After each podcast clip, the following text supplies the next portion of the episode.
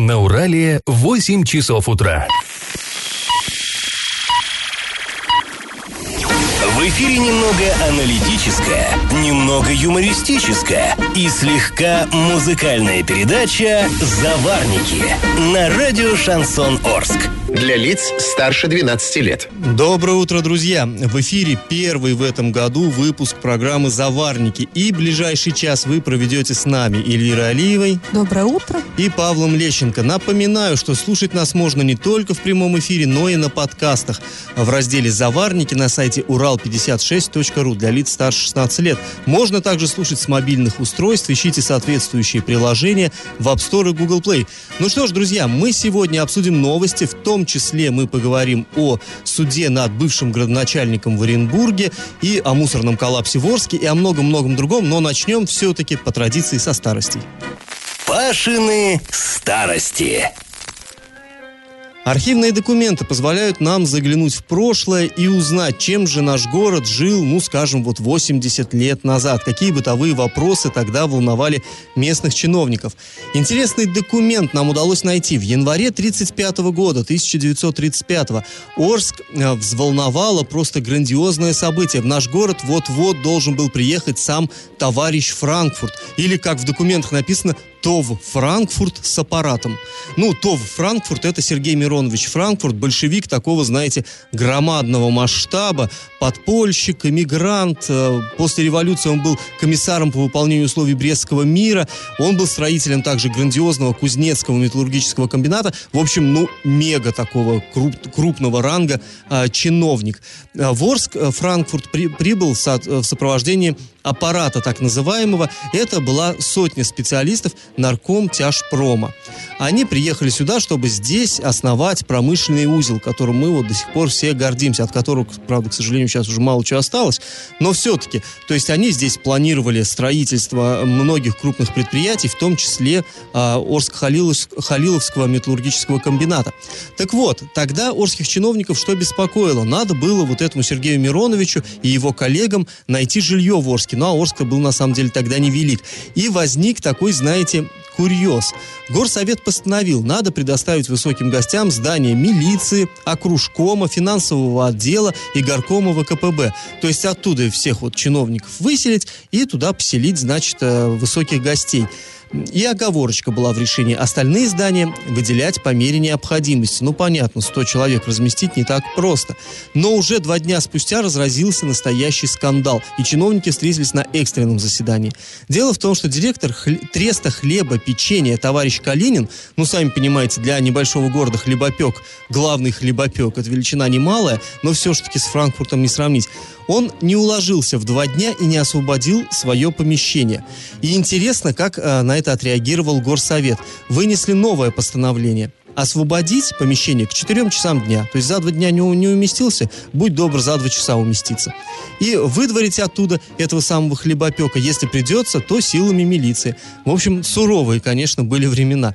Ну, а мы вам предлагаем поучаствовать в нашем традиционном конкурсе. Тот самый Франкфурт был известен не только как партийный функционер, но и как писатель. В 1935 году он э, издал книгу, которая стала, ну, как сейчас бы сказали, бестселлером. Скажите, как же эта книга называлась? Выберите из трех вариантов. Первый – как закалялась сталь. Два – рождение стали и человека. Три – железный поток. Ответы присылайте нам на номер 8 903 390 40 40 в соцсети «Одноклассники» в группу «Радио Шансон Ворске» или в соцсети ВКонтакте в группу «Радио Шансон Орск» 102.0 FM. Галопом по Азиям Европам! А, ну, а мы вернемся к нашим баранам. А, и такая уже традиционная, скажем так, новость. Орск накануне накрыла рыжая дымка. А некоторые жители разных районов города чувствовали неприятный запах. Ты знаешь, частности... скоро будет такой у нас новость над Орском развеялась рыжая дымка, и вот это вот будет действительно новость. Это будет эксклюзив сенсация. сенсация. Да. В частности, несколько звонков поступило от жителей частного сектора вдоль Новотроицкого шоссе, с района Телевышки, а также с улицы Ялтинской. Ну, собственно, вот этот вот наш вот курмыш, скажем так, большой. Отметим, что при этом, судя по фотографиям над городом, действительно там э, растянулась рыжая дымка, которая была очень хорошо заметна на фоне ясного неба. Но что тут сказать, если видите смог, если чувствуете неприятный запах, то звоните в единую дежурную диспетчерскую диспетчерскую службу. А теперь новость из мира спорта. Хоккейный клуб «Южный Урал» по соглашению сторон покинул нападающий Александр Гамаляка. Александр отыграл в составе Южного Урала 18 матчей, набрал он одно очко за голевую передачу, а также провел 4 игры за Южный Урал Металлург, где также набрал одно очко, но уже за гол. А накануне ночью в Орске, недалеко от Нижнего моста через реку Урал, нашли избитого мужчину, у которого были прострелены ноги. Его крик услышала женщина, которая, по всей видимости, где-то вот мимо проходила. Она, собственно, и вызвала скорую. Информацию об инциденте подтвердили в Орской полиции, которая, собственно, и начала проверку. И как это понимать? 2018 год, ушедший год, выдался для Оренбургской области сложным. И в последнем выпуске, который вот мы проводили в конце ушедшего года, и подводя итоги, мы очень надеялись, что в 2019 году все будет нормально, потому что, я думаю, ну, заслужили мы прожить нормальный год без трагедий, без происшествий. Но не успел этот год начаться, как сразу подложил, скажем так, свинью, да, вот в прямом смысле слова начался год свиньи, видимо, вот по-свински очень. И 31 декабря ну, э, скажем так, это вот трагедия всей России, э, которая произошла в Медногорске. Магнитогорске. Да, в Магнитогорске э, обрушился дом. Э, причина обрушения неизвестна. Официально, скажем так, это ну, взрыв бытового газа, да, Паш? Не, ну там до сих пор работают люди. Да, и э, работают не, не самые такие, скажем так, простые спецслужбы там работают, да. что наводит на определенные мысли. И 39 человек погибли, 6 пострадали. Трагедия, конечно, жуткая. Э, и как написал один блог, блогер, да, ты можешь готовиться к, 30, к Новому году, резать салаты, а в этот момент у соседа просто взорвется газ. То есть, ну, вот такая ну, вот... Ну, вообще все в этом мире, конечно, очень ненадежно. Да, но здесь хочется вспомнить историю маленького Вани Фокина, которого вытащили из-под обломков, который выжил, и, э, по, э, ну, надеемся, он выздоровеет, потому что министр здравоохранения отчитывается, что все хорошо у мальчика.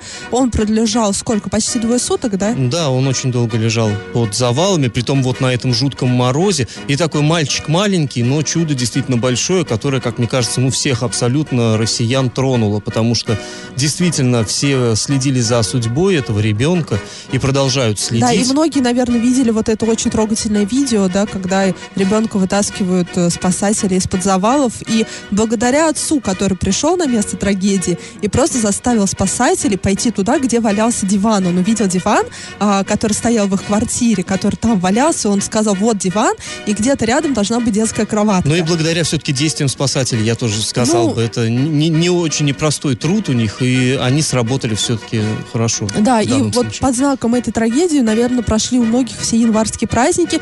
1 января тоже выдалось тяжелым, а, и э, с самого утра мы узнали, что в поселке Москва, Орска а, погибла целая семья, угорела, да, тоже официальная такая причина, отравление угарным газом.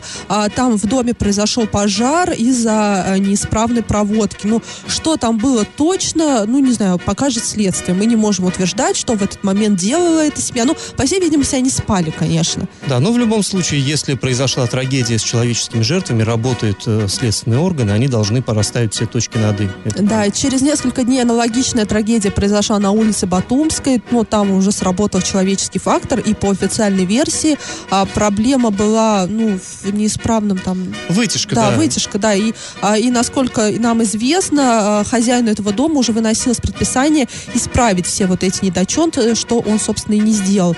И а, накануне тоже такая трагедия произошла в Орске. Умер заместитель главы города по внутренней политике Сергей Дунаев, похороны которого состоятся сегодня.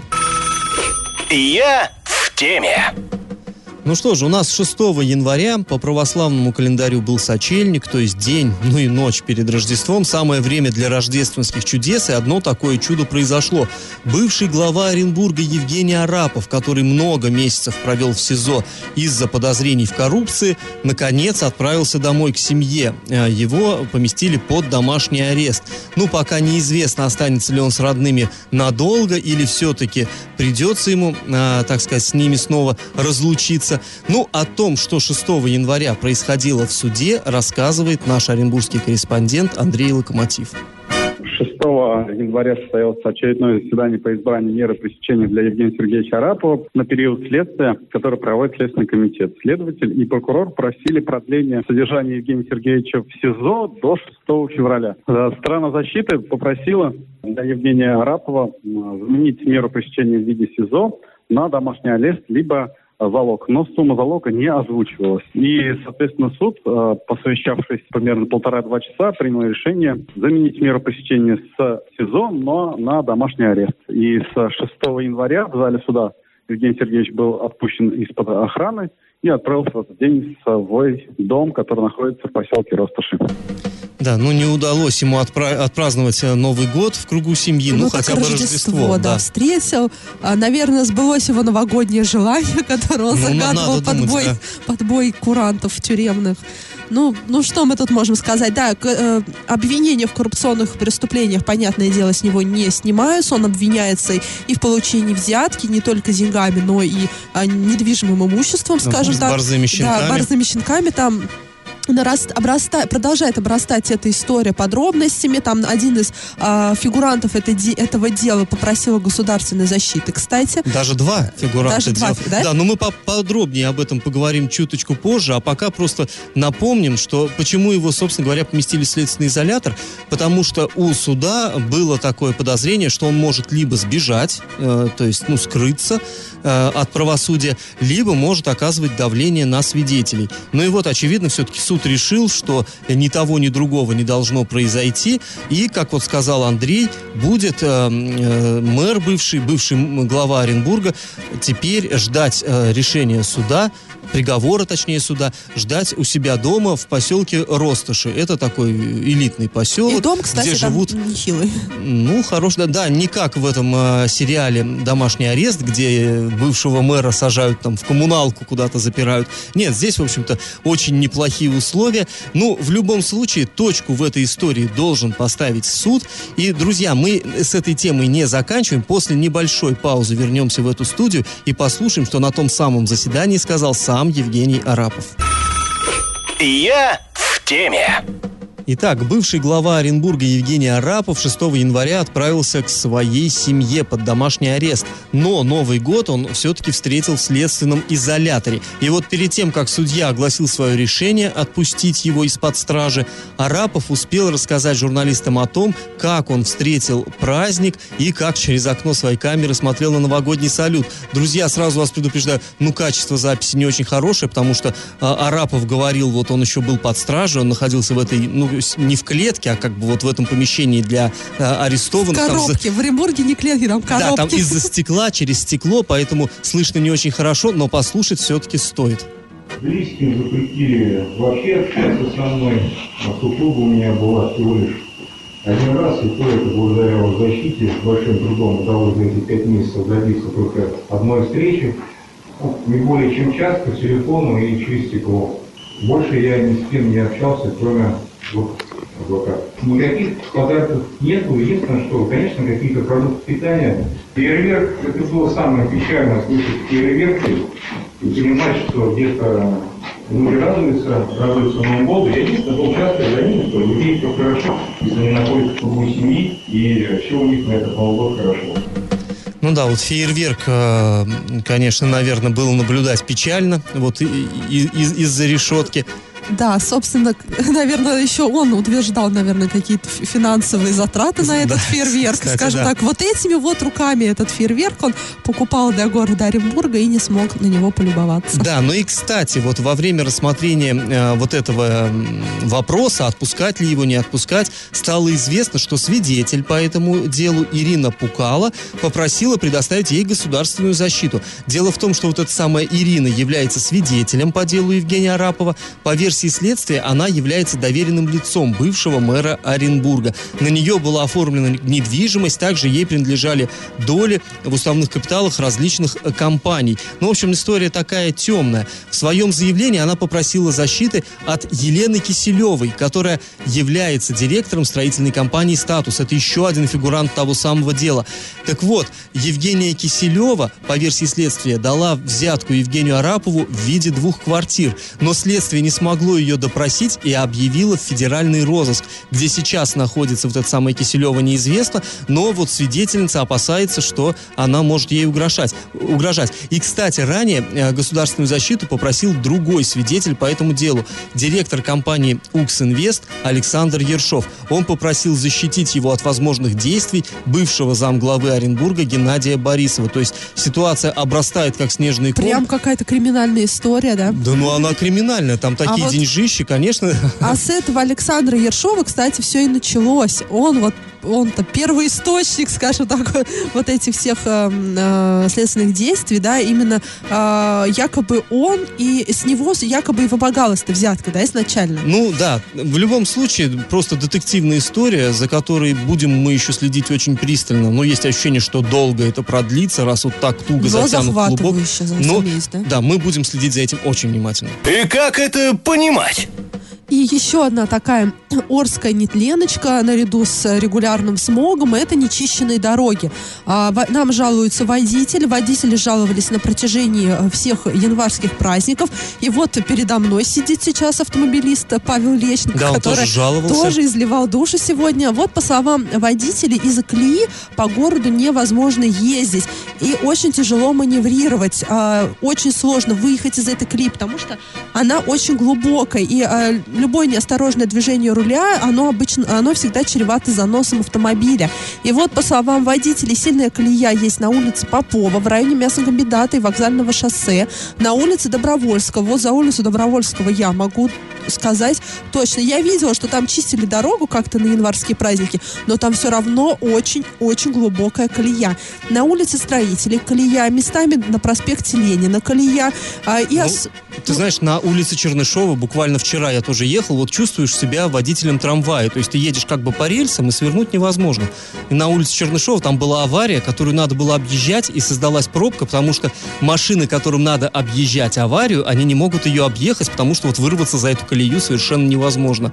То есть действительно маневры все они к, э, к минимуму сведены. Да, и на улице Добровольского, э, если, э, скажем так, ну я не знаю, как правильно сказать, легковой автомобиль низкой посадки или как вот, э, как терминологически, Паш, правильно Да ну любой называется? легковой автомобиль ему преодолеть тяжело. Э, Да, э, очень сложно просто заехать во двор. Я вот как житель этой улицы говорю, что ну надо все, мы мы все время ездили в объезд, потому что из колеи не выехать. Это просто был какой-то аттракцион. Ты сначала пытаешься выехать, автомобиль заносит туда-сюда, он весь гудит.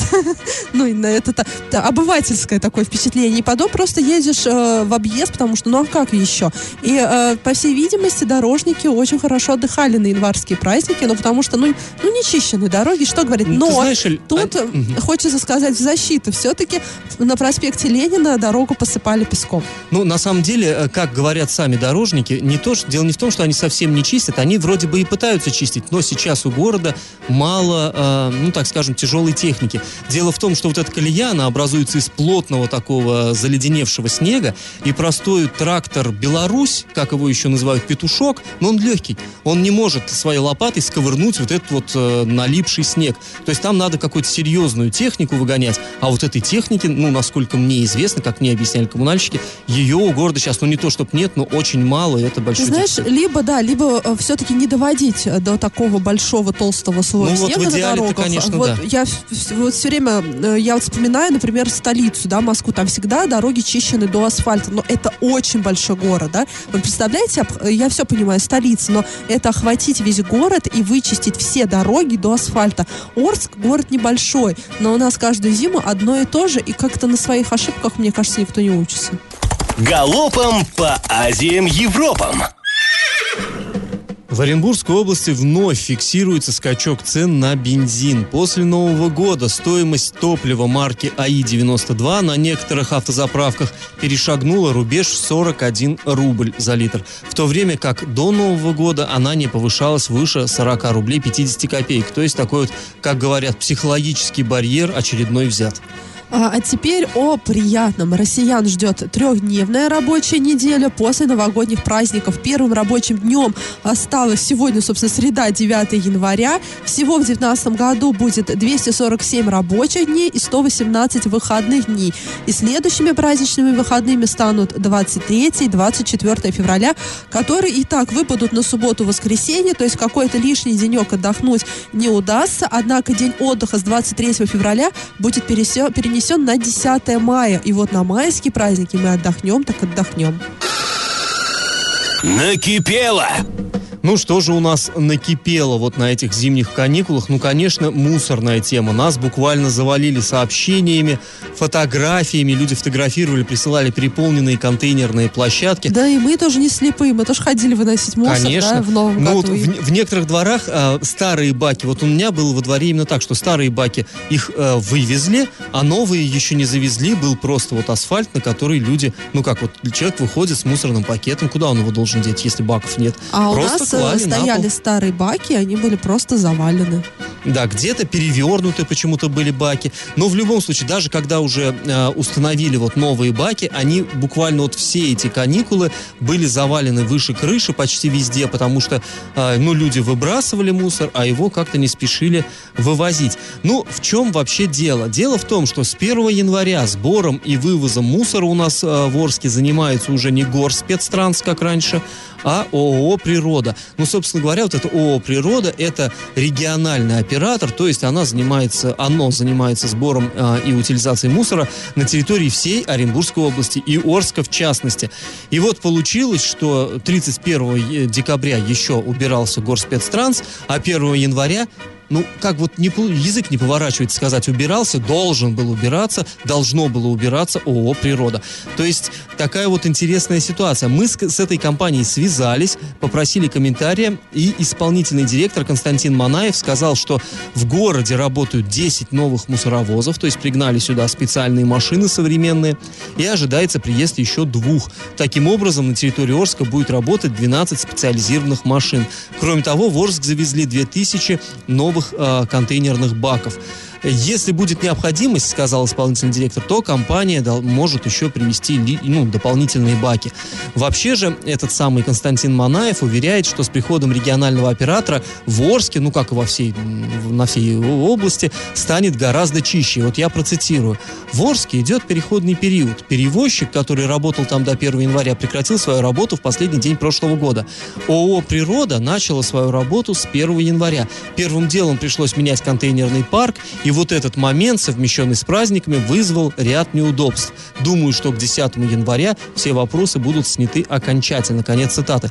Ну, а мы как бы очень надеемся, что будут эти вопросы Почему сняты. и, и всегда у нас возникает вопрос, почему нельзя сделать вот этот переходный период незаметным? Вот как это так? Одни бросили работу, а вторые еще И не вот смогли это нормально очень начать. правильный вопрос. Вот когда мы говорим, почему нельзя было сразу, там, да, как первый снег выпал, его убрать. Здесь коммунальщики могут сказать, а мы не знали, что выпадет. И- Потому что, да, снег он падает, то сегодня падает, завтра не падает, но здесь летом были проведены торги, на которых вот ООО «Природа» заслужила право убирать мусор на территории всей Оренбургской области. Летом.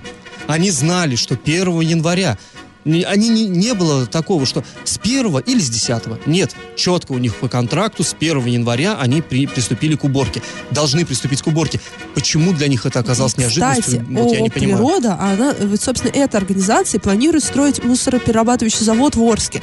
Друзья, ну если вы не смогли с такой простой задачей справиться, без того, чтобы не доставить неудобства жителям города, как вы завод-то строить собираетесь? По новейшим корейским Э, технологиям. Да, по нове- да-да. если у вас здесь технологии новейшие не работают, то как там они зара- ну, заработают, собственно? И, Паш, тут, наверное, про тариф, да, надо сказать. Тариф од- однозначно. Дело в чем? А, С Нового года, то есть вот уже сейчас, вот мы 10-9 дней, да, уже прожили в Новом году, уже идет, тикает счетчик, мы уже платим за мусор по-новому. Если раньше мы платили с квадратного метра, там 2 рубля 13 копеек, а, то теперь мы платим больше 100 рублей с каждого человека. То есть вот если я так прикидывал, по моей семье из четырех человек, мы теперь платим платим за мусор почти в 4 раза больше, чем до Нового Ну, года. 400 рублей вы где-то, более 400 Более рублей. 400 да, рублей платите будем платить. За то, что ваши баки, ну, завалили И вот мусором. здесь, да, интересная ситуация. По идее, если, ну, условно говоря, если ты получаешь какую-то услугу, да, и в 4 раза больше за нее платишь,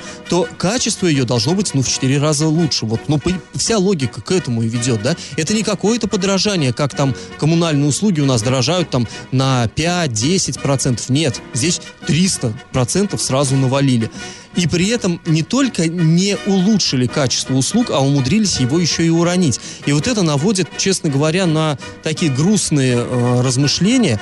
То есть, ну вот нам сказали, да, и нам изначально Мы уже говорили, видим, что... как все спустя рукава происходит. Да, нам же Э, говорили, что для чего нужен вот этот вот региональный оператор? Потому что Орск завален, вокруг города там несанкционированные свалки, ими надо теперь заниматься. Орск внутри города А теперь завален. сан- санкционированные свалки, и непонятно, кто их будет убирать, когда их будут убирать и как. То есть вот это на самом деле, ну, как бы не хочется, конечно, быть пессимистами. Хотелось бы, чтобы все-таки вот это, если уж такие бешеные деньги ломит за свои услуги вот это самое ООО «Природа», хотелось бы, чтобы они, ну, идеальный порядок у нас навели, но пока, к сожалению, вот этого как-то не ощущается. И ну, не с того ребята начали все-таки такое большое дело, мне кажется. Раздача лещей. Ну что ж, пора подводить итоги нашего сегодня историко-литературного конкурса. А, В начале этой программы мы предложили вам а, три книги с такими металлическими названиями и предложили а, угадать. Или, ну, может, кто-то и знает, конечно, а, какую из них написал Сергей Франкфурт. Так вот, книгу «Как закалялась сталь», конечно же, написал Николай Островский. Это легендарный большевик. Он был участником гражданской войны, где получил серьезнейшие ранения, очень тяжелые. Потом работал уже, восстанавливал, так сказать, э, экономику страны, в тяжелейших условиях работал. В итоге он стал инвалидом 18 лет, он полностью ослеп, и книгу писал уже с помощью изобретенного им самим трафарета. Такой, ну, сам по себе стальной человек, конечно. Книга «Железный поток» — это повесть Александра Серафимовича, тоже про гражданскую войну. Кстати, хорошая книга, всем рекомендую. А вот книга «Рождение стали и человека» действительно написана Сергеем Франкфуртом. А, Там Франкфурт рассказывал, как он участвовал в строительстве, ну не участвовал, а руководил строительством громадного кузнецкого металлургического комбината.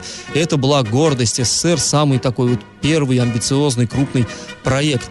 А, Книжка эта, кстати, читателям очень-очень понравилась, она стала вот хитом, но после того, как Франкфурт был объявлен врагом народа и репрессирован, книгу запретили. Теперь это большая редкость, найти ее можно только у букинистов, ну или свободно можно скачать в интернете, кстати, тоже рекомендую. В общем, правильный ответ сегодня два. И победителем у нас сегодня становится Александр. Да, Александр получит приз от нашей программы. Друзья, слушайте нас на подкастах в разделе «Заварники» на сайте урал56.ру для лиц старше 16 лет. Слушайте в своих мобильных, в этом вам помогут App Store, Google Play. Ну, а на сегодня мы с вами прощаемся. Этот час вы провели с Эльвирой Алиевой. И Павлом Лещенко. Пока, до завтра.